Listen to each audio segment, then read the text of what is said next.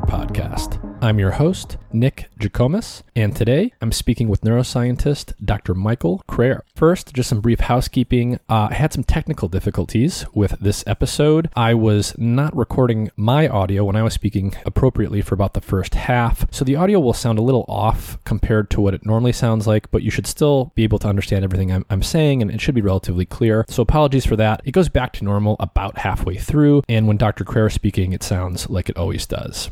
Anyways, I spoke with Michael, who is a professor at Yale. He's a professor of neuroscience as well as of ophthalmology and visual science. And Dr. Crair is actually a physicist. His PhD is in physics, but he became a neuroscientist and he runs a neuroscience lab. His lab studies brain development. In particular, they employ advanced imaging techniques and, and other techniques that they use to understand the basic mechanisms that mediate brain circuit development, how the brain actually wires itself up when an animal is developing in order to create a fully functioning, mature brain. And we talk a lot about research and topics related to what they study. We talked about learning and memory, different forms of plasticity, including something called cortical map plasticity and what maps are in the brain. We talk about critical periods of plasticity in development. And we also talked about some really interesting research that's come out of his lab recently where they show that in mice, before they're ever even born, when you look at visual parts of the brain in these mice, the brain actually seems to be simulating patterns of activity that the mouse will encounter in the real world after it's born and its eyes open. In other words, parts of the visual portions of the brain are displaying patterns of activity that look like the patterns that you'll see later on in the brain of that mouse after its eyes open and it's actually looking looking at the world and moving around in it. So the brain is doing this kind of simulation of the external environment in order to train or pre-train the circuits of the developing brain so that they are pre-prepared to deal with uh, what the animal is going to encounter, which is pretty cool if you think about it. So if you're interested in brain development or, or learning and memory and things like that, this will be a great episode. As always, if you enjoy the content that is provided on the podcast, we really do appreciate five star reviews on Apple or your favorite podcast directory, um, comments, likes, and shares or downloads of the podcast, either the audio version or the video version on YouTube. Today's show is brought to you in part by Dosist, an all natural cannabis company specializing in dose controlled cannabis products made with plant based ingredients. To learn more about Dosist, their products, and where they are available, please visit their website through the link in the episode description. This episode is brought to you in part by Mudwater, a coffee alternative made with extracts from four different mushroom species and a blend of all natural herbs. Mudwater contains around one seventh the caffeine content of a normal cup of coffee, so you can get the energy you want in the morning without the same chance for the anxiety, the jitters, or the poor sleep quality that can come from drinking too much coffee. Two thirds of Americans, just about, are drinking coffee every single day, and the caffeine in that coffee has a half life in your bloodstream of between five and nine hours for most people. So if you're drinking into the afternoon, afternoon or the evening, there's a good chance that caffeine is still in your bloodstream and it can disrupt the quality of your sleep. So if you're trying to drink less coffee or you think you might have a caffeine habit, and caffeine is absolutely a habit forming psychoactive stimulant drug, then check out Mudwater. It has one seventh the caffeine content of a normal cup of coffee coming from masala chai, and it also has cacao, turmeric, sea salt, cinnamon, and extracts from chaga, reishi, cordyceps, and lion's mane mushrooms. The other thing that's really cool about this company is they donate a portion portion of the revenue to MAPS, the Multidisciplinary Association of Psychedelic Studies. We've actually had people from MAPS on the podcast before talking about the research on MDMA assisted psychotherapy for PTSD and their other work into research on psychedelics. So if you want to support that movement, this is one way you can do it. If you're interested in trying Mudwater, check out their website, mudwtr.com slash mindmatter, and you can use the code mindmatter, all one word, for $5 off. That information will be in the episode description, so check it out if you think you're interested.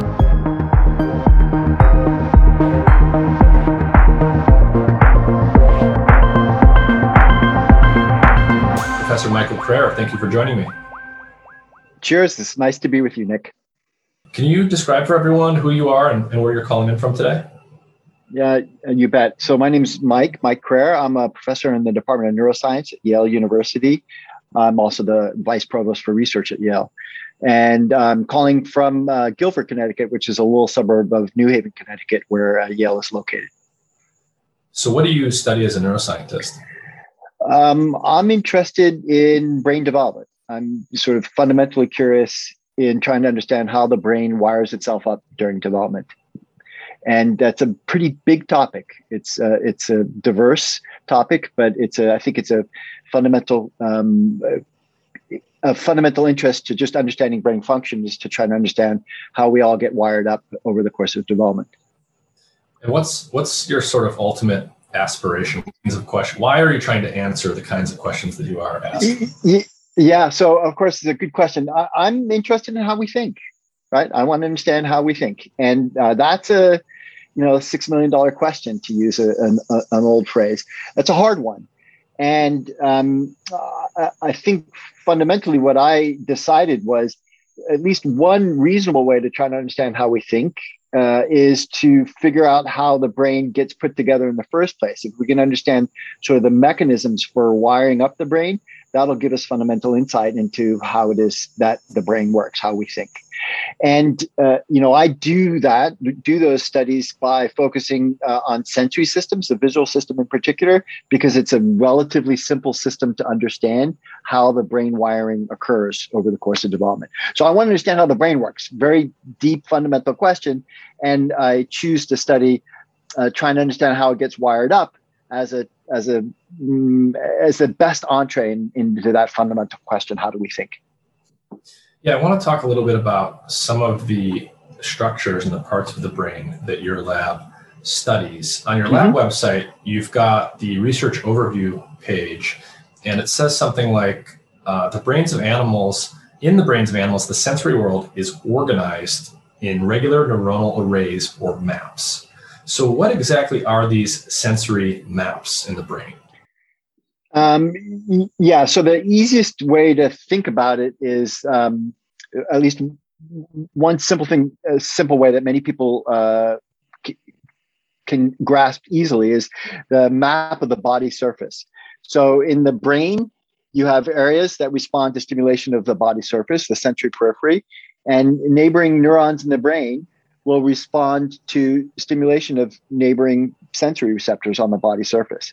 And so this is a, a, a, basically a map of the body in the brain. So it's and the fundamental feature of those maps is that there's a preservation of neighborhood relationships. That is, neighboring sensory receptors are mapped to neighboring locations in the brain. That's a somatosensory system analog of a map, a sensory map. The same sort of map occurs in the visual system, where neighboring positions in the visual world are mapped to neighboring locations in the brain. So it's it's a sort of morphed map of the visual world in the brain, where neighborhood relationships are preserved. That's what we mean by maps. I see. So, so morphed map is that why when people see that image of the so-called somatosensory homunculus, exactly. it looks like a very warped human being with exaggerated features for some places. Yeah, exactly. No, that's exactly right. So, and the the morphed features represent basically the density of receptors on the sensory periphery. So, those parts of the sensory periphery, like the like your fingertips, have lots and lots of receptors. So, there's a dramatically enlarged representation of your of your fingertips in the brain. And in the visual system, there's an analogous um, morphing where the fovea, the center of your vision, has a very, very high density of photoreceptors. And so there's a, a, dramatically enlarged representation or, or piece of the visual cortex, which represents or responds to stimulation of just the, cent- the, the center of your vision, the fovea. So it's a morphed map so that the distances are not preserved, but neighborhood relationships are preserved. So I'm going to ask a question that's, that's maybe vague, but I do think it's interesting and important why would animal brains be organized in this kind of way? Are, are there other are there other like biophysically plausible ways you could imagine the brain being organized? And why did evolution create this kind of structure with these kinds of maps? Um, so I I think these maps are really just the starting point of uh, neural computations that lead to um, say cognition, higher order cognition. It's a it's sort of a basic um, building block or representation of the sensory periphery. you know, a fundamental feature of the world are these neighborhood relationships, like neighboring locations on your fingertip or neighboring locations in the visual world. And so, one of the initial roles of the sensory system in the brain is just to take the input from the sensory system and code it in a way which is then easily digestible for higher order processing. So these these maps are robust in the initial stages of um, neural processing, and then they become quite complex and not obvious, and the the mapping relations break down. So I I think it's an efficient way of coding information about the sensory periphery. That's why they're common. And a, lot of the questions that I want to get at next will have to do with brain development and you know the extent to which structures in the brain, such as these maps, are self-organized and and just sort of an unfolding of things intrinsically specified by the genome versus things that are shaped by experience and that are very malleable. Uh-huh. So mm-hmm. before mm-hmm. we get there, let's start off by talking plasticity, generally speaking. So, what mm-hmm. is plasticity, and what are some good examples in the mammalian brain of plasticity? Yeah. Okay. So the plasticity is the malleability or the um, or the ability of the brain to change its um, response, or in this case, in the case of maps, the representation of the sensory world based upon the pattern of sensory input. So, you know, we're talking about, um, you know, maps of representation of the, say, the, the body surface into the brain. That map is not fixed. That map can change over time, especially it can change dramatically during development. And so plasticity is the it would be the changing of the wiring that would lead to a difference in the representation of the sensory world. So, for instance, if you, um, for some reason, are um, lose a finger during early development, so that um, you know your middle finger, let's say you're in an accident, you lose the middle finger, you would no longer have input from that finger into the brain, and the map representing your hand would change over time. It's plastic, such that the two remaining neighboring fingers would come to be represented in neighboring locations in the brain, and the middle finger would no longer be represented. It would disappear. That sort of plasticity occurs in spades early in development. It's a remapping or rewiring of the brain to accurately represent the condition of the sensory periphery. It that sort of plasticity is, as I said, very, very robust early in development and much more subdued, um, much more modest in scale as you get older and older, such that the maps become relatively fixed as an adult. And, and what's the purpose of plasticity being at high levels, basically earlier on in development, and then going away? You often hear, especially in the news, plasticity used as a very positive it's always good is mm-hmm. that is that the case and does that have anything to do with why plasticity sort of wanes over time so you know the honest answer is we don't know um, I, I, can give you my um, hypothesis or my understanding of why why the plasticity wanes over time. So what it um, what appears to be the case is that the plasticity wanes. Um, it, so the plasticity remains robust in the adult in in higher order cognitive areas. Like higher order cognition is a very plat. The brain circuits responsible for cognition are very plastic in the in the adult, and that's what allows us to think and learn um, as adults. The the plasticity is um, uh, wanes in representations of the sensory periphery, the sort of input circuits. And then as we get higher up in the sensory and computational hierarchy in the brain, the plasticity is preserved uh, in the adult. So the further you are in the sensory periphery, the earlier in development that plasticity wanes and the circuits become fixed. So it seems to cascade from the outside in. So the plasticity remains robust in the adult for cognitive circuits, but in the but as you move, work your way out to the sensory periphery, the plasticity gets uh, less and less, and the circuits become more and more crystallized earlier and earlier in development. So that's um, it seems to be a common rule. The question is why would that why would that be? I surmise that um, you're you're like your um, the neural circuit. You're like building a cognitive circuit, a, a cognitive house, and the representation of the sensory world, these maps, are the foundation. You need to you need to have a representation of the world, and that provides a foundation for higher order cognitive um, you know uh, thinking extraction of of relationships and features of the world and so you initially build the foundation it's a little plastic as the foundation is developing and and being born and then it becomes fixed so that the higher order circuits can faithfully rely on the representation which was built early in development eh, of this uh, external world.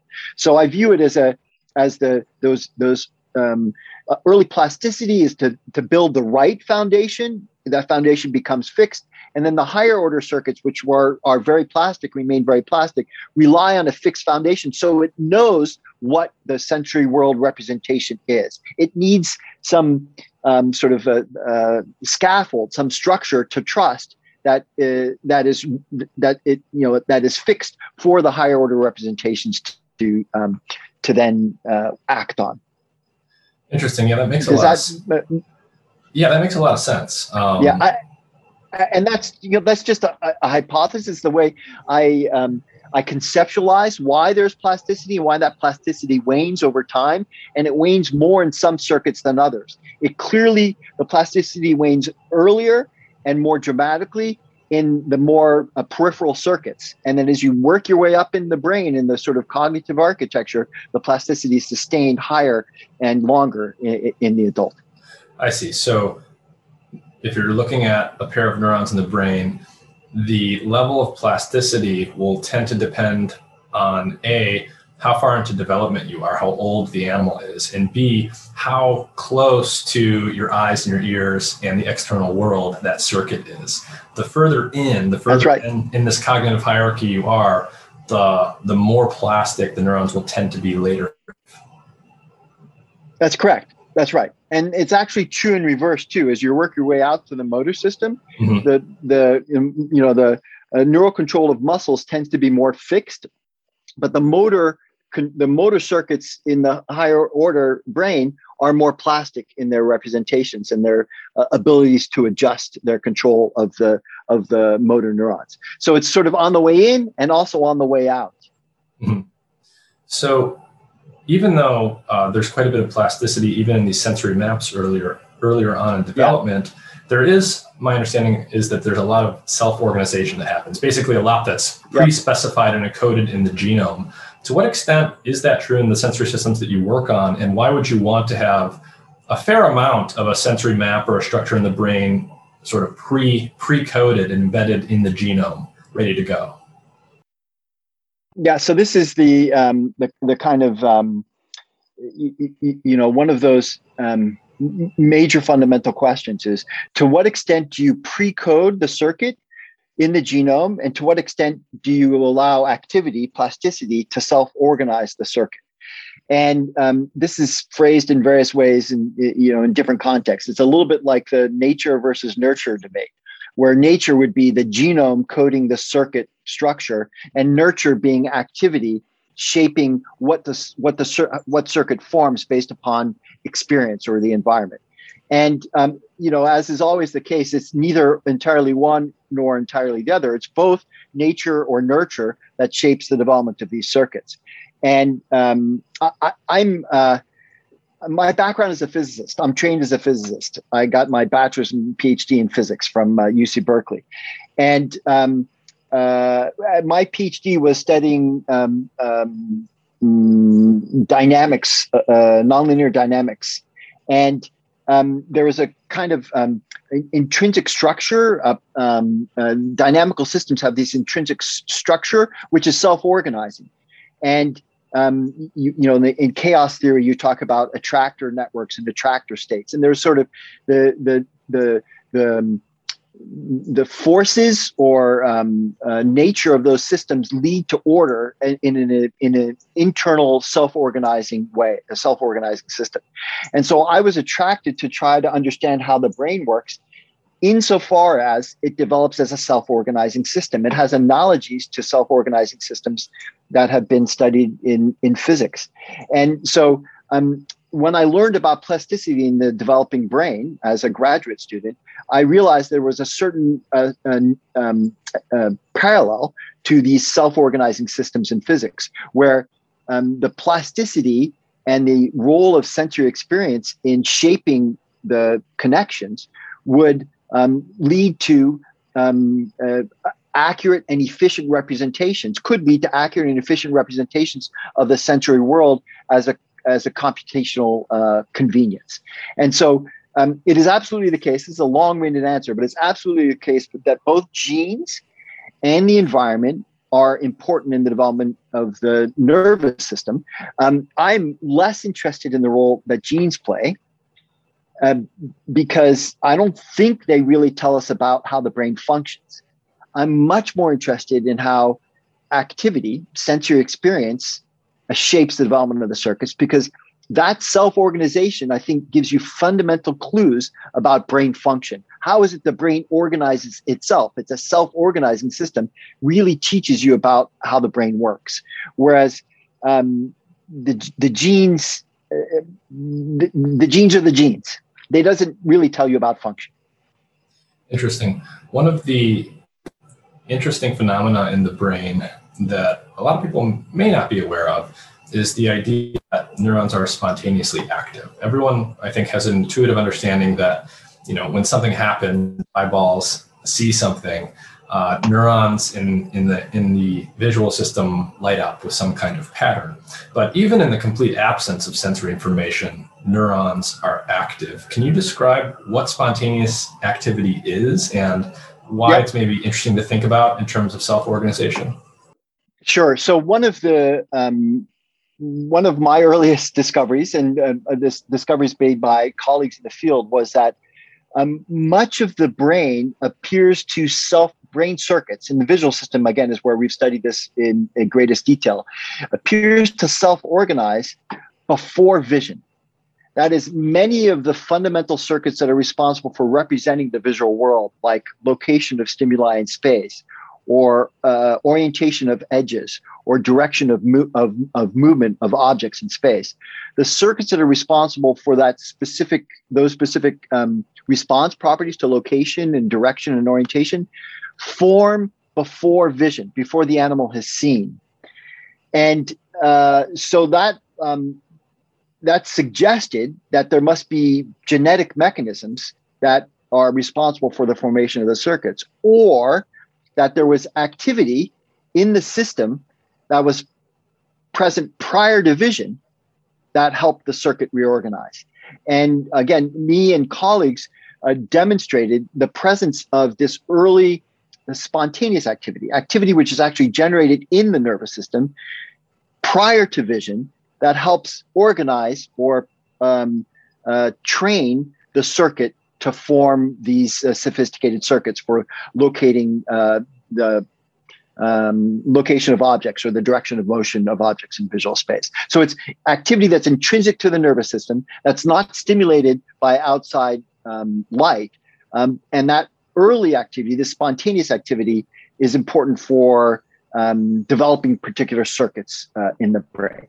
And uh, I, an analogy which I think is apt and appropriate is um, the kind of activity dreaming activity. What I what I refer is to dreaming. Nobody is um, uh, surprised or shocked that um, everybody dreams. Essentially, that dreaming activity is spontaneous activity in your dream state. You go to sleep. It's not. Um, it's not dictated by sensory stimulus. It's activity which is generated in the brain, which resembles some, um, you, know, some activity you had in the during the day. It might reflect some experience you had in the past or it might not or it might be completely imaginary and fictitious but it's a pattern activity in the brain which gives the some um, sense uh, you know some sensation some has typically visual properties or might have olfactory or uh, somatosensory properties. This is spontaneous activity in the brain in the adult brain. The developing brain has spontaneous activity too. It has its own intrinsic pattern of activity which um, we and others have shown is important in the wiring of the brain itself. The self organization of the brain during development is actually dependent upon this early spontaneous activity that's completely separate from sensory experience. Interesting. Um, Michael, apologies. I'm going to pause real quick. So, so that's interesting. What you're saying is, you know, we, we all dream every night. So we actually have direct experience of this kind of thing. The brain can uh, simulate the world even when it's not receiving inputs from the world.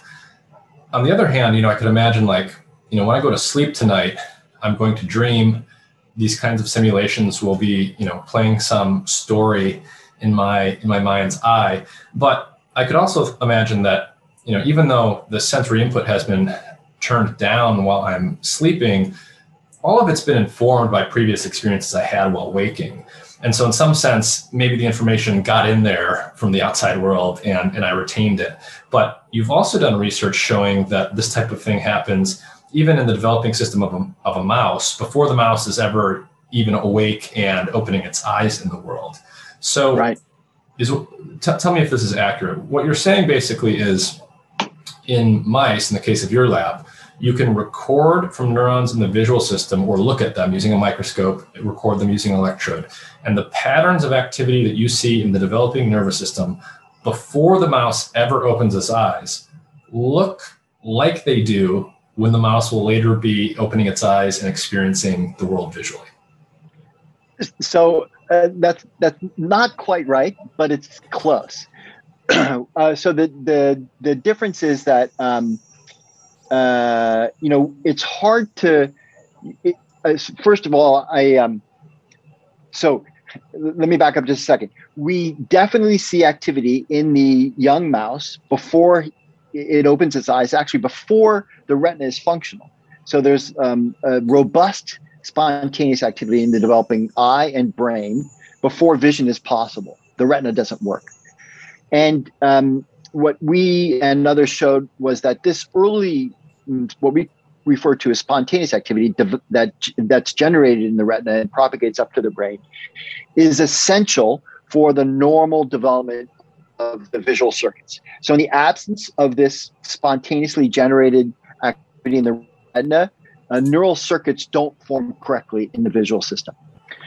Um, what we uh, uh, further showed, which is, um, I think, most remarkable is that this early spontaneous activity isn't random. It's not random um, um, firing of neurons in some kind of uh, um, sort of salt and pepper fashion or you know like fireworks or something like that. It doesn't have a random. It's not random in its feature, but it's actually highly patterned. And the remarkable thing is that this early activity in the retina resembles the activity that would be present if the animal was running forward through space. So it's a pattern activity which resembles the sensory experience the animal would see if it was running through the forest forward in space, not turning around in a circle, not moving backwards, not stationary, but actually it resembles the pattern of activity in the retina that would be generated in the retina if the animal is running forward through space. And this um, pattern of activity propagates from the retina up into the brain circuits, including um, the lateral geniculate nucleus, the superior colliculus, and the visual cortex. So all the way up the visual hierarchy in in mice. So I can't say whether the animal is sees something in a dream-like state that resembles as what it would you know I, I can't interpret what the animal sees that it's it looks like um, it feel it seems like to the animal like it's running forward through space. What I can say is the stimulus that the activity that's generated in the retina and that propagates up into the brain resembles the activity that would be present if the animal was running forward through space. And so it's just a, it's a, an important distinction. Um, it's a it's a little bit of a fine point, but I think it's an important distinction. Distinction. I, I can't get in the brain of a mouse and know what it sees, but I can the activity patterns that are present are similar to the activity patterns it would see if it was running forward through space. So it's as if the brain is more or less simulating the type of activity that's going to commonly come from visual experience in the world, which will often be, it is basically the idea that a common of moving through the world for the mouse is moving forward. And so that direction of motion is maybe the one that the brain is working on pre pre uh, pre coding or pre working on before the animal actually ever sees anything. Mm, that's exactly right, and and I think it, it's um, I think it's an evolutionary phenomenon. In other words, if you you know go back in evolution, um, animals like you know some primordial fish or amphibian or whatever the primordial beast that the mammals came from.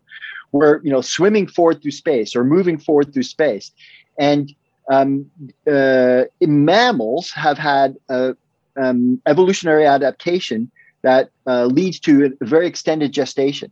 So they the time in the womb is very long in comparison to say um, fish and frogs, and so um, during this uh, efficient frog, you know, hatches as a tadpole, has a very primitive nervous system, and it continues to develop over many years. I mean, and, and many months, and um, uh, the that primitive nervous system has continuous wiring, continuous formation of circuits from the eye to the brain in the presence of visual stimulus. And for a fish or a tadpole, it's swimming forward through space, and so it's seeing stimulus come by it.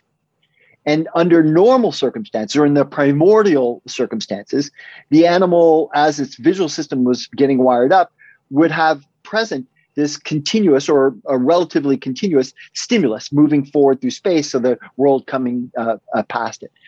Now, since mammals have an extended gestation, they're obviously not seeing the world um, that way. Actually, the circuits are forming um, prior to the animal can see.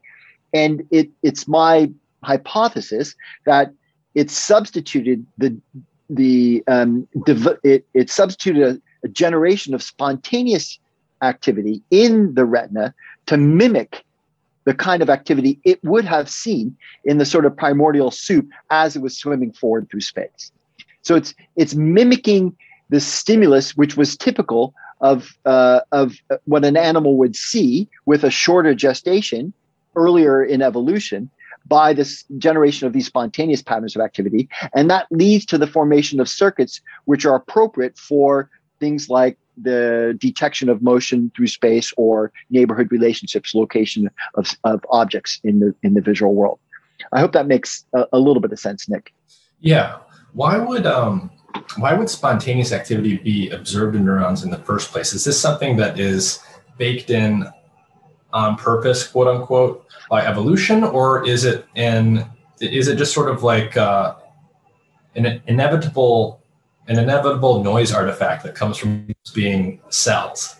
Yeah. So um, I I think cells neurons have this um, t- you know feature that they they don't want to be silent.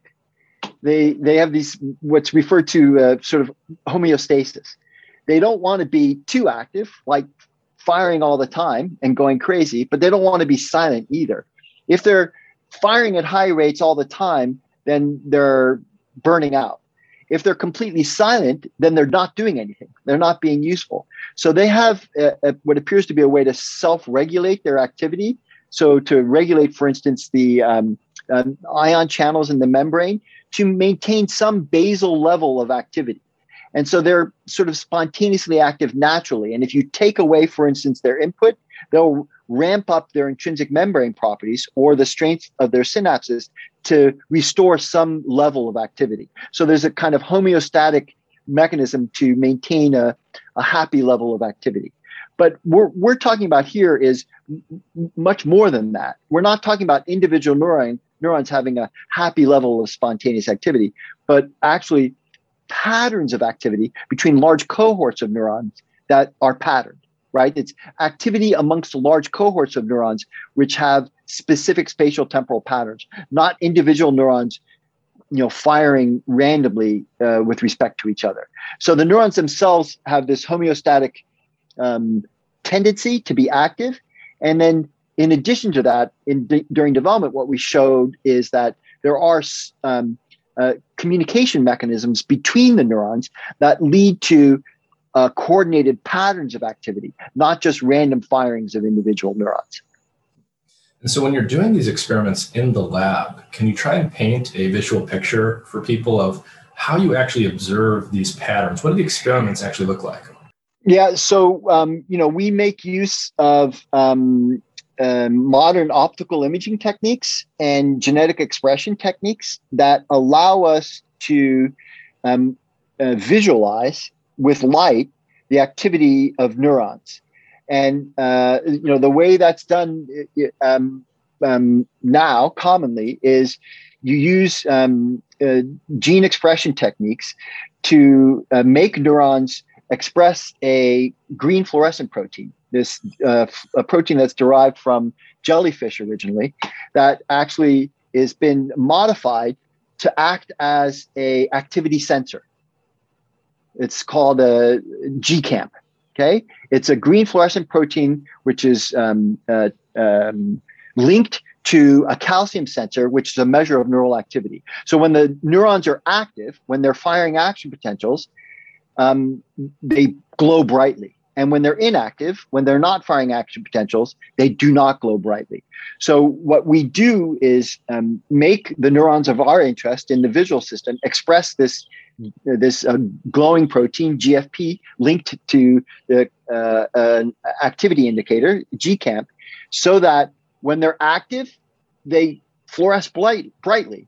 And with a microscope, by um, uh, just actually, all we need to do simply is peel back the skin above the skull because we can't see through the skin, but you can see through the skull to the brain. The fluorescence is so bright that, especially in young animals, you can see right through the skull to the brain.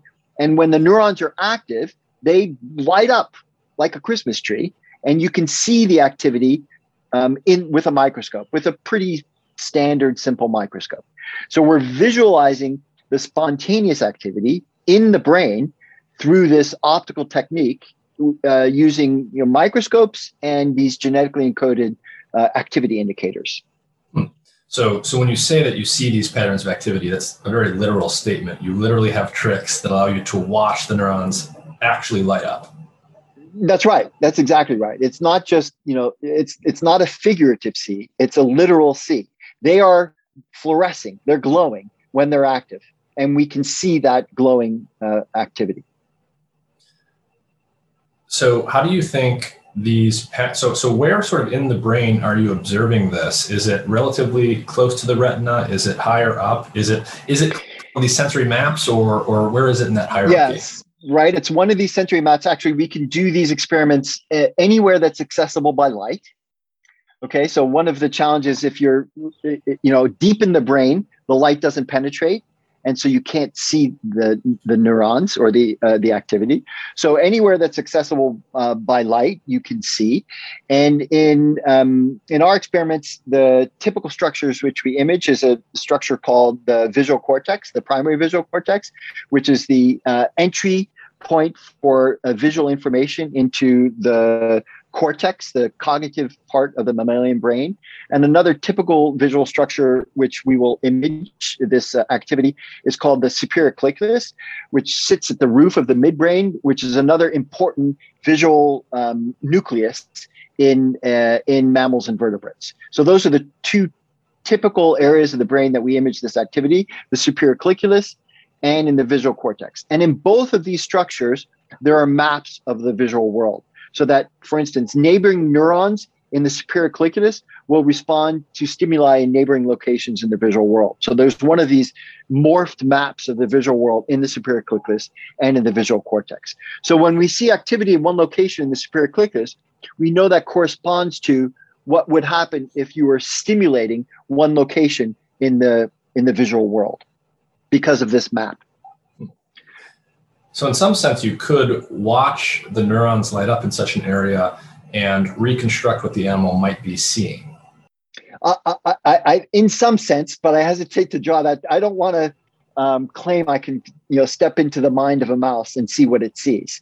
What I can tell you is the pattern of activity resembles the activity that would be present when you present this particular visual stimulus. So, in some sense, you're right, but I hesitate to anthropomorphize too much. So, to what extent do you think this type of phenomenon is happening in the human brain? Is it maybe happening less because we have a more extended childhood and we're born in more of a state of helplessness compared to other animals? Or is this likely happening to some extent in the human brain as well? I, I, I think it's happening in the human brain. Um, so, of course, the kinds of experiments we're doing um, are virtually impossible to do in humans. Um, some uh, neural activity recordings can be done in uh, infants using uh, uh, techniques such as functional magnetic resonance imaging, but it doesn't have the resolution to be able to observe these spontaneous activity patterns that we can observe observe in other mammals. So I, I actually I don't know eh, um, for with any um, certainty whether it's happening in humans. What I can say is spontaneous activity in the retina happens in all other mammals for which it's been investigated. So non other non-human primates, carnivores, um, and rodents, they all have this spontaneous uh, activity early in development prior to vision. So I presume it's also happening in humans, but I can't say uh, with certainty. Uh, uh so, so we know this early spontaneous activity exists. Um, the degree to which it's patterned in a variety of mammalian species is a little bit uncertain.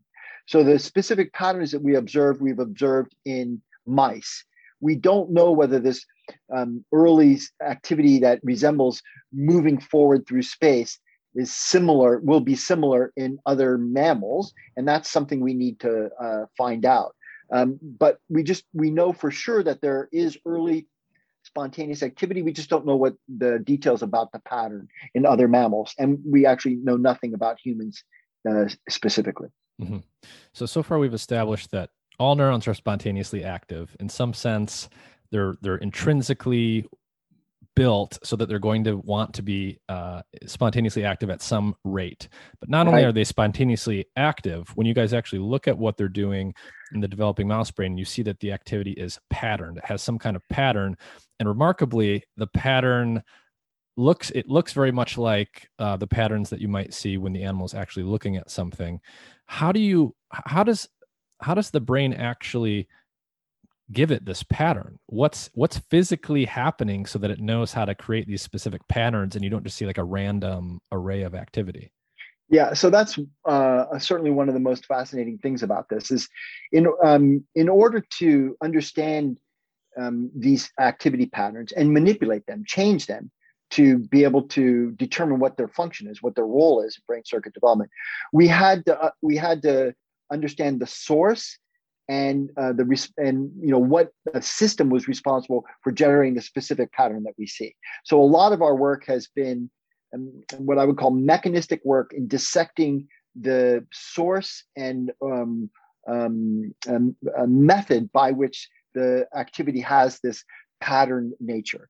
And so we know a lot about it. I, I don't think we, com- we understand it completely, but we know a lot about it. So one of the most interesting things is that not only are neurons intrinsically do they like to be active, but there are specific neural connections in the developing retina that form for the express purpose of generating these wave-like activity patterns that resemble the animal moving forward through space. What I mean is that they're not random connections that form during development. There's specific neural synapses, connections in the developing uh, retina, which form in a pattern to generate these waves that resemble uh, forward motion through space. They're they're and they're developmentally controlled. So the circuits form for a specific epoch during development. For uh, in mice, it's uh, uh about a week, and then those circuits decay away and the activity patterns change and the animal becomes um, has a visual function. So it responds to light instead of generating these patterned waves of activity. So there's a transient mechanism a transient circuit that's formed during development we think specifically to generate these waves of activity that mimic this forward motion through space for the purpose of training the visual system so that it can see once the animal eventually does open its eyes. So it's a uh, it's a, a, developmental adaptation um, with a specific uh, time point during development when the circuit forms and then dissipates and becomes something completely different. Mm-hmm. Is it possible to actually test an idea like that where somehow you actually disrupt these patterns of activity before eye opening and then show that the animal's l- less at, less able to perceive things like optic flow right yeah yes it is and that's you know that's one of sort of an important um, a, a technique is to test the um, the role of these early spontaneous activity patterns. They're sort of what I would refer to as their causative role. If you disrupt these activity patterns, what happens to the development of the neural circuit? So there's a very um, coarse way, a sort of sledgehammer way, which is to eliminate the activity completely, just basically completely block it. And if you completely block this early spontaneous activity, then the neural circuits that form are very perturbed. The animal's vision uh, is very perturbed. It's um, it's it's sort of would would see the the rough shape and position of an object, but not be able to detect any specific features it, mm. a, after it opens its eyes. If instead of just completely eliminating the activity, you change its a pattern. So, uh, as I described, the early activity patterns appear to resemble forward motion through space. If instead of having activity patterns that resemble forward motion through space, you make it resemble random activity, sort of sort of random motion, mm-hmm. motion. Um, so there's patterns, but it's not a consistent pattern as if the animal was moving forward through space. You, we can manipulate the circuit so that it's this random pattern. And then when we look at the animal's neural response properties when it opens its eyes, what we observed is the animal um, doesn't detect the neural the neural system doesn't detect motion well. It has sort of primitive motion detection properties, but it doesn't do a good job of detecting motion. So um, by altering the pattern of activity in the developing retina, not completely eliminating it, but making it random instead of this forward uh, motion flow, and then measuring the response properties of neurons in the visual system after the animal opens its eyes, we've shown that this forward motion through space activity pattern is essential for the ability of the animal to detect well motion once it does open its eyes. Interesting. So so there's a direct relationship between these patterns of activity and some some I mean they truly are pre-training the circuits to actually do something. That's exactly right. Because if the if you disrupt this early uh, pattern activity and make it random, the circuit doesn't form normally so that the neurons don't respond well to uh, motion stimuli once it does open its eyes and it's able to see. So it, it really does appear to be essential for the development of the normal circuit for visual motion detection. Hmm. So this does, I mean, we mentioned dreams earlier. This does remind me of phenomena in the sleep literature where, you know, you record from neurons in a particular part of the brain when a mouse or a rat is sleeping and they resemble the patterns that you see when the mouse was actually going through a maze and figuring something out so it's it's as if these simulations are happening to train the circuits even in the absence of the direct sensory input from the external world is is that how you would begin to think about what's going on in a dream say? Something like that? Yeah i mean that i mean that's exactly right. That's a that's a wonderful analogy. So my colleague at yale his name is uh, professor george Dragoi, has studied these early activity patterns in the developing hippocampus, these sort of dreamlike patterns of activity, which we think are important for memory consolidation in the hippocampus. And what he's shown is that these pre-pattern activity in the developing hippocampus, these sort of dreamlike activity in the hippocampus um, at night, is necessary for the con- consolidation of hippocampal uh, um, memory, this place um, the hippocampus is responsible primarily for um, place that has this uh, memory of where you are in space. These place cell memories are in part driven by dreamlike activity after the animal uh, um, is done with a sensory experience. And you know, between one day and the next, at night, in these dreamlike states, this pattern activity is necessary for consolidating its memory of location and space, which it saw the previous day.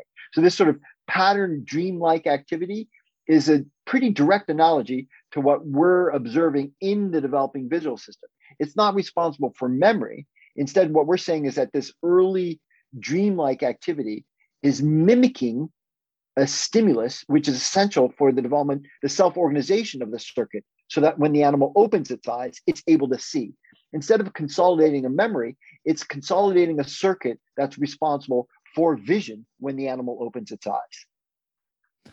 Hmm. So I want to talk about human brain development for a little while.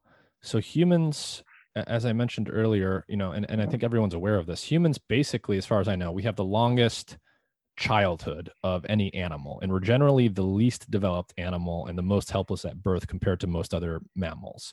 And more or less what this means is we've got this sort of super wide window where there's a lot of plasticity and a lot of room for learning and the flip side of that is maybe there's sort of less baked into our brain compared to other animals so how, how would say a human and a mouse compare in that respect? Is it actually true?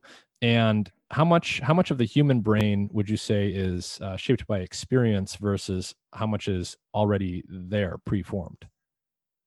Uh, so uh, uh, your description, I think, is pretty accurate. And uh, the the I think what happens in the human brain is very similar to what happens in the mouse brain, except there are, obvious differences in the human brain. And uh, the, the obvious difference is there's been a dramatic elaboration of the cortex. So you know the frontal lobes and the parietal lobes are dramatically enlarged relative to a rodent, and um, so the difference in um, gestation and you know brain circuit development and plasticity is related more to the difference in the evolution of the brain than it is differences in the um, in the in how the brain develops. What I mean by that is, I think the circuits that are responsible for the sort of in the superior colliculus and the visual cortex, the entry level circuits, mm-hmm. and the role of this early spontaneous activity, and then um, the fact that the development is so ro- uh, plasticity is so robust early in development and becomes more fixed is true in the human as well except for the human has so much more brain that's more highly evolved sort of been added on relative to the mouse. And those circuits tend to be much more plastic and um, have longer developmental periods associated with them and are have show robust plasticity in the adult. So I think there's really strong analogies, very similar, except the, the fundamental difference in the human brain and a rodent brain is that we have so much more higher order cortex, and that stuff is really plastic and has very prolonged gestation or prolonged development. Hmm. I also wanted to ask you about the concept of critical periods. So the one that is probably most commonly learned in school is maybe what you hear about in a psychology class when you talk about language development in human children but there's also critical periods in developing sensory systems in, in mice and other animals. So, can you define what a critical period is and maybe start by talking about what we know from critical period studies in the, the visual system of mice? Sure. So, uh, I mean, uh, I, uh, critical periods are an important um, concept in uh, understanding brain circuit development. Um, they're sometimes misunderstood because they're uh, they're thought of as um, open and shut like there's a box, a door that opens and then a door that closes. And mm-hmm. I think it's it's much more soft than that. So there's a roll on and a roll off, and the plasticity doesn't completely disappear. It just becomes much, much less robust. So with that preface, with that premise, the concept of a critical period uh, for the visual system in a mouse is very similar uh, to a human. And so the example in uh, and so I'm going to actually use the human as a, um, a, a as a demonstration of the visual system critical period. If in a human you are born with um, um, one eye which is occluded, it might be because you have a physical damage, say to the eyelid, so the eyelid is droopy or closed. You might have a congenital cataract in that eye, so the vision is is blurry. It's opaque because of the thick uh, of, of, the um, optical effect of the cataract. If you um, have that visual, so you have trouble seeing through that eye, uh, early in development, if if that um, trouble, physical trouble seeing through that through that eye persists after a few years, you lose the ability to see through that eye.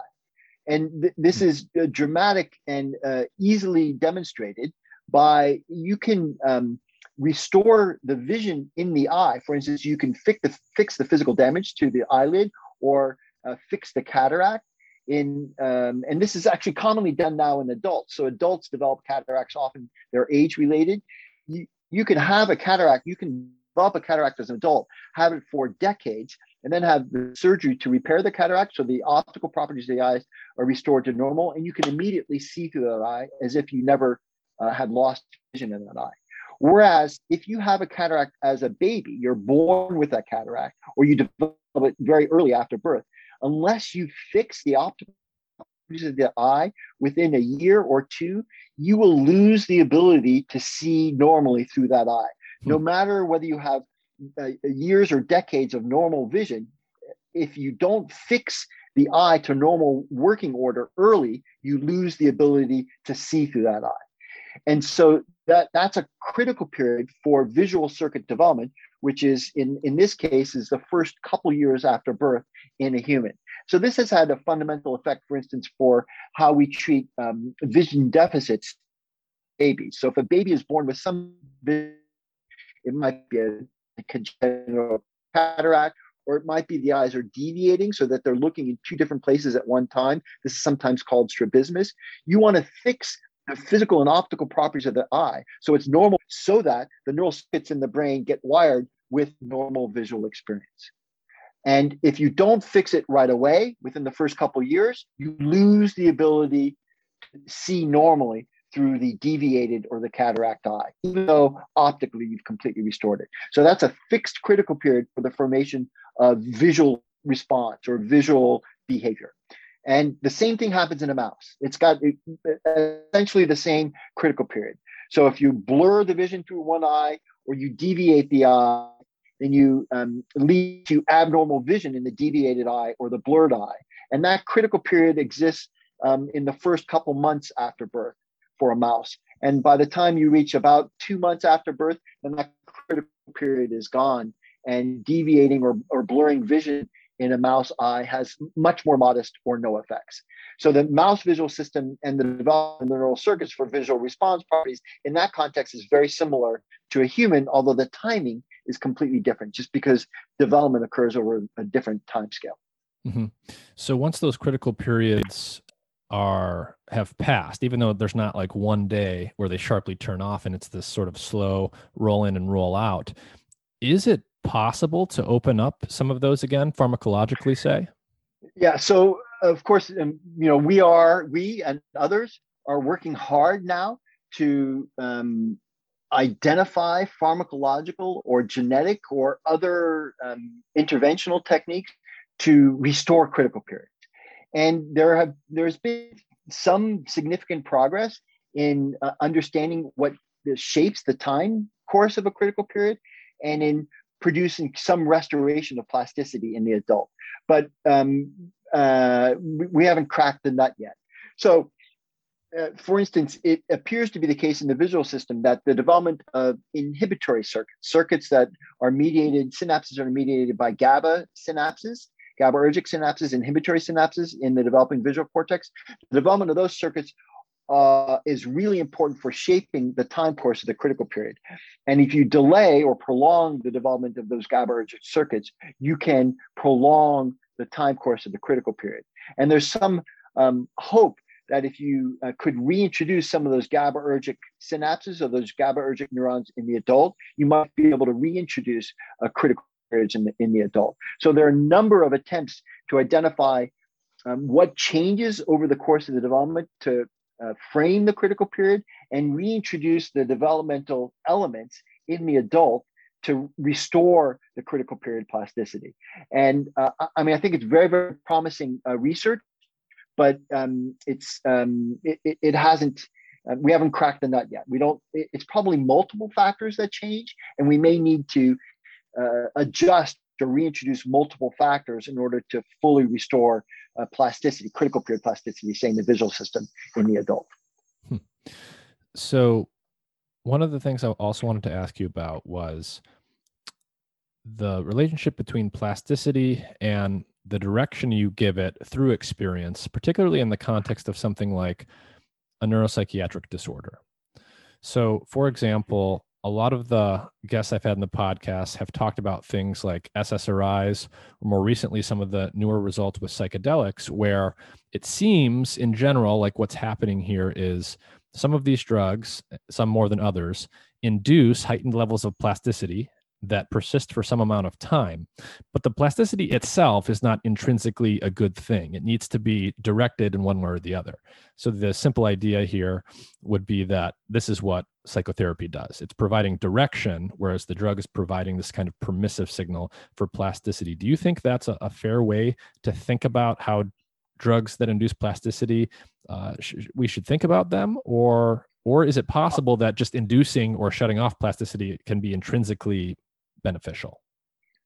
I um, I think in some circumstances, introducing the plasticity can be intrinsically beneficial, but if you you know draw on the example of the self-organizing nervous system that we see over the course of development, if if the self-organization is misdirected, mm-hmm. so the activity which the plasticity the activity that's present when the plasticity is reintroduced is abnormal or leads to self-organization of a perturbed circuit, it's not helpful.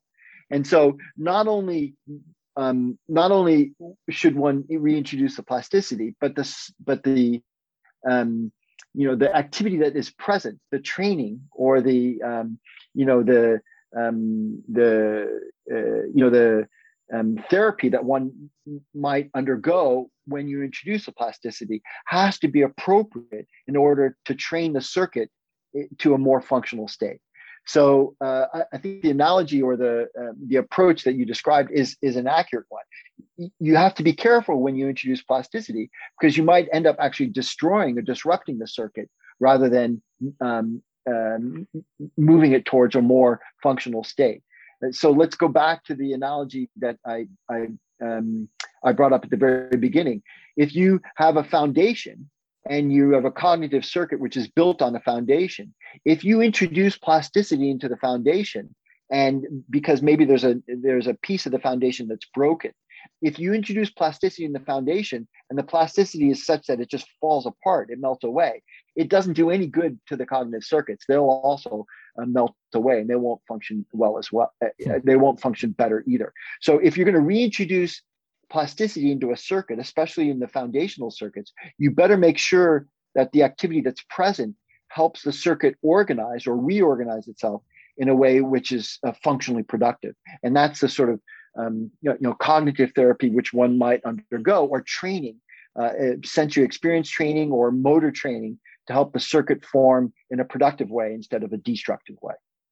Yeah, I think that's I think that's an important point. I, I liked how you put that that you know you could have a drug induce a heightened state of plasticity and that can be directed towards a positive outcome but it can also be misdirected if it's not if it's not being handled appropriately exactly yep so one of the one of the things that you always hear people say and you know the number always shifts a little bit and i feel like the number over my lifetime has always gone up is that the human brain isn't fully developed until whenever you know age 25 or something and this is typically mm-hmm. in the context of you know talking about some social issue or policy decision you know we should or shouldn't mm-hmm. allow people to do things at a certain age because mm-hmm. the brain isn't fully formed until some point is that true does it make sense to even talk about like a age an approximate age when brain development is over is it ever over uh, yeah so uh, um, yeah it's a uh, very thought provoking question.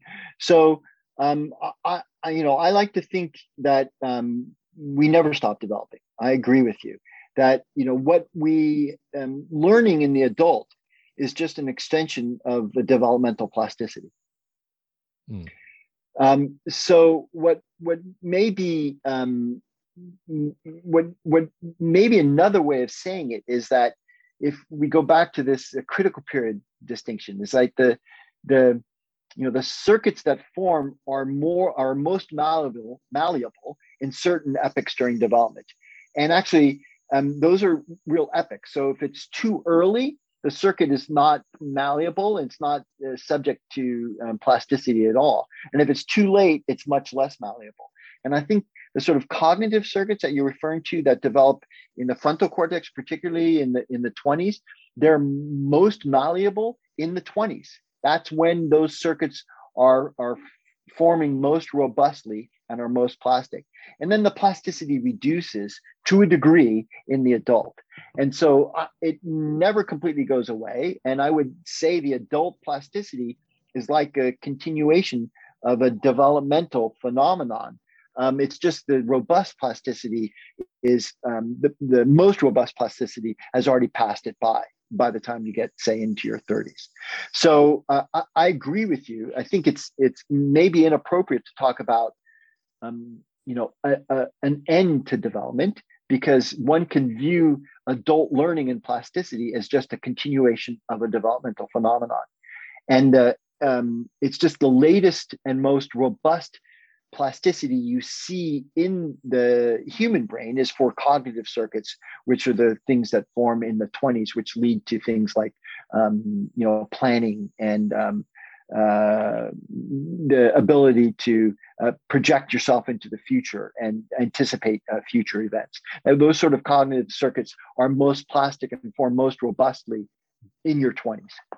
Hmm. Do you think that um, you know, stepping away from some of the hardcore science for a moment, do you? Th- a lot of people have have commented on what I'm about to describe, but do you think mm. it's likely or plausible that as we've developed new technologies and as you know even something like covid where you've got children now who um, are not going to school for the lengths of time that they were um, or maybe you know they're taking a year where they're essentially homeschooled you've got things like you know our cell phones which are so mesmerizing that we're spending not not necessarily less time interacting with humans, but certainly a diff- we're interacting with humans in a different kind of way. As as we achieve more and more technological process and technology comes into our lives more, is it plausible that the way we interact with technology is shifting the way that the brain is developing and shifting some of these epochs of development such that you know the way that the way that the kids are coming up today or developing today is literally different than the way it was say for you in terms of brain development? Um, uh, yes, I think it is. I think I think it's likely the case, but I don't think it's shifting the time course necessarily, but it's shi- it's shifting the outcome. Hmm. So you know the maybe one way to think about it is the kind of typical typical experience, the sensory and social experience. Um, children now um, participate in is different than what I did as a child, right? Mm-hmm. We didn't have cell phones and you know TVs were something you watched for an hour or two. You didn't were you weren't uh, you didn't have the ability to watch a screen for this period of time that kids do now, and you uh, you know you didn't interact with a computer screen like you do kids do now. So um, I don't think those differences between what I experienced and what uh, kids do now changed the developmental epochs but what they will do, or what they could plausibly do, is change the outcome of the development, of the time course, uh, uh, what happens over the course of development. Hmm. So, you know, the circuits that form, the social interaction circuits that form in particular, are probably different now than they were before you know screens because the kind of social interactions are different. But I, I don't think that's necessarily good or bad. It's just it's different. Mm-hmm. I, I, I, don't think one can say whether it's uh, you know one could one could argue that um, the circuit is adapting to the experience the animal the human uh, receives. So it's adapting in a um, in a you know evolutionarily appropriate way to to the experience that a kid now has um, it's, uh, but I think it is reasonable to argue that it, literally the brains, the typical brain that's forming, is different now than the typical brain that formed 50 or 100 years ago when technology was so very, very different. I, I just, I, I wouldn't say it's it's worse, and I wouldn't say it's better either. Mm-hmm. It's part of our adaptability as a species. It reflects the adaptability of the species. And and let me just make a um, you know go out on the limb a little bit one could argue that social networks have also changed. Mm-hmm. You know, as our century or as our experience changes, as our interactions change, and our interactions, for instance, are over the course of uh, computers or the web um, or um, social media, then it likely changes the kinds of social networks that form, which are, after all, uh, networks of networks of neurons, right? Our brains are networks of neurons, and social networks are networks of brains. So they're networks of networks of neurons. So the social networks probably have been affected by the changes in the way we interact with our environment in ways which are very hard to anticipate or even uh, describe well. Interesting. Yeah, no, I agree that you can't you can't automatically say that this type of change in the development of brains, given these new social and sensory inputs that we have today, is good or bad. One thing that I think you could say, though, is because the rate of change driven by technology increases over time, the the delta between generations in terms of their brain structure is getting bigger. Like if you went back a thousand years or a million years to our ancestors, right? The social and sensory environment that you had compared to your grandparents was more or less identical. Whereas today it's more or less guaranteed to be very, very different. Absolutely true. Yeah, absolutely true. So the you know the differences in experience and um, even differences in nutrition hmm. Are um, much more significant now, or the last over the last um, fifty or hundred years than they were, say, a thousand versus eleven hundred years ago.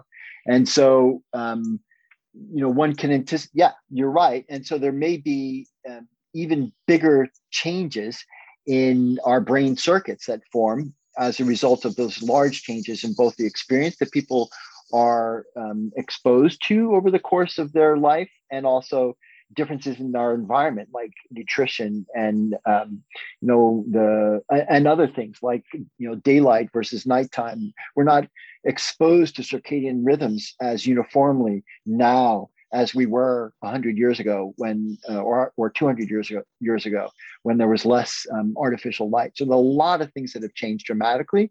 Um, it's hard but it, it uh, yeah and it's a great point. Uh, um, hard to study mm-hmm. so in general as a neuroscientist who's been studying brain development for so long how has your understanding of brain development influenced your general perspective on how you manage your own brain and mental health as you age? Ah, um, so um, yeah, actually, uh, interestingly enough, I think the the um, what the biggest impact on brain and mental health the the the way that you can most positively impact your brain and mental health is through um, relatively um, straightforward means of having great um, nutrition, exercise, and sleep. And um, you know those are very very fundamental um, you know behaviors which anybody hopefully anybody can improve to um, to sustain their mental state their healthy brain state. Exercise uh, nutrition having good nutrition and good sleep. And uh, you know i um i, I guess um my work over the course of the last few decades has um, maybe it's um, it hasn't fundamentally changed that point. Hmm. Um, I, I, think what um, what my work and my colleagues, many colleagues' work has done has perhaps shown what the effects of you know exercise and good nutrition and um, you know and sleep have on the brain but the fact that exercise, good nutrition, and sleep are fundamentally the, the ways, the best ways to preserve your brain function is um, it's simple, um, but it was true and understood 50 years ago as much as it is uh, today. I mean, the the secondary effect I, I would say is that um, things like um, continuing to um, be involved, you know, uh, uh, intellectually involved. So. Mm-hmm a variety of reading and you know doing puzzles for fun and interacting socially with people that sort of constant or ongoing stimulus is um, essential for um, preservation of uh, healthy brain function I, I actually think that those are secondary effects to the sleep and and exercise and uh, nutrition uh, that I described earlier. But it's clearly the case that you, you know healthy brain function also depends upon uh, healthy brain activity. And that is um, the sort of the plasticity or sustenance of plasticity. Sustaining good healthy circuits is in part dependent upon activating continuing to activate those circuits in a healthy way Yeah, it's it's amazing how no matter how much we learn, how much you read, or how much advice you ask, you know, it really just does boil down to the, the most basic aspects of life: good food, good sleep, and and good interactions. Yeah, that's right, and it and uh, you know again i think that probably goes there's a you know strong evolutionary um, um, reason for that um, mm, so uh, but um, you know uh, beyond those you know, basic fundamentals exercise and sleep and food you can do a lot to sustain a healthy brain but don't ignore those fundamentals. Well michael thank you for your time. This has been fascinating. Are there any final thoughts about brain development or neuroscience generally that you want to leave people with? Uh, sh- uh, yeah, I mean, I think this is a um, an amazing time to be a scientist. It's in particular an amazing time to be a brain scientist, a neuroscientist. The tools and techniques that we have to dig in and, and look at what brain activity and um, manipulate to understand brain activity and brain development are amazing, and they're expanding all the time. And our knowledge of how the brain works and how the brain develops is expanding dramatically over time. I think there's lots to look forward to, both in our understanding of the fundamental mechanisms of brain development and the prospects for doing things like restorative uh, regeneration of neural circuits or, or, or behavior if we can understand the basic mechanisms of uh, brain function and um, brain plasticity and development. It's a really exciting time to be a scientist, and in particular, it's a really exciting time to study how the brain how the brain works, how the mind works. Dr. Michael Crair, thank you. Thanks, Nick.